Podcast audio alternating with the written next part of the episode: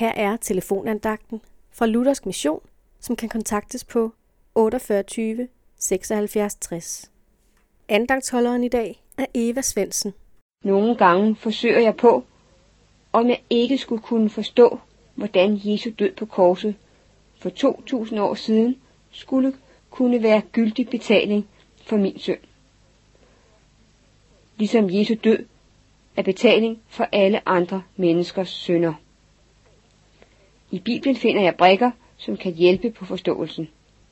Som for eksempel i Romerbrevet kapitel 1, vers 3 og 4, hvor der står Evangeliet om hans søn, Jesus Kristus, vor Herre, som menneske kommet af Davids slægt, i kraft af hellighedsånd stadfæstet som Guds søn med magt og vælde, da han opstod fra de døde.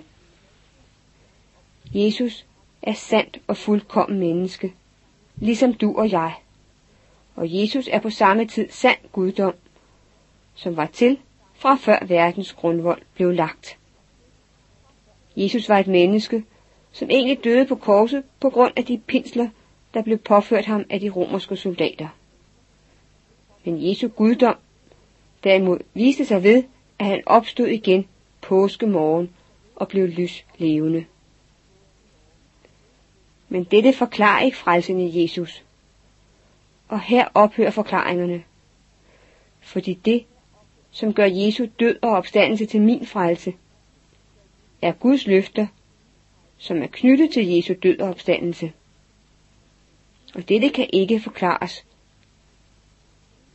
men må forstås i tro og i tillid til Gud.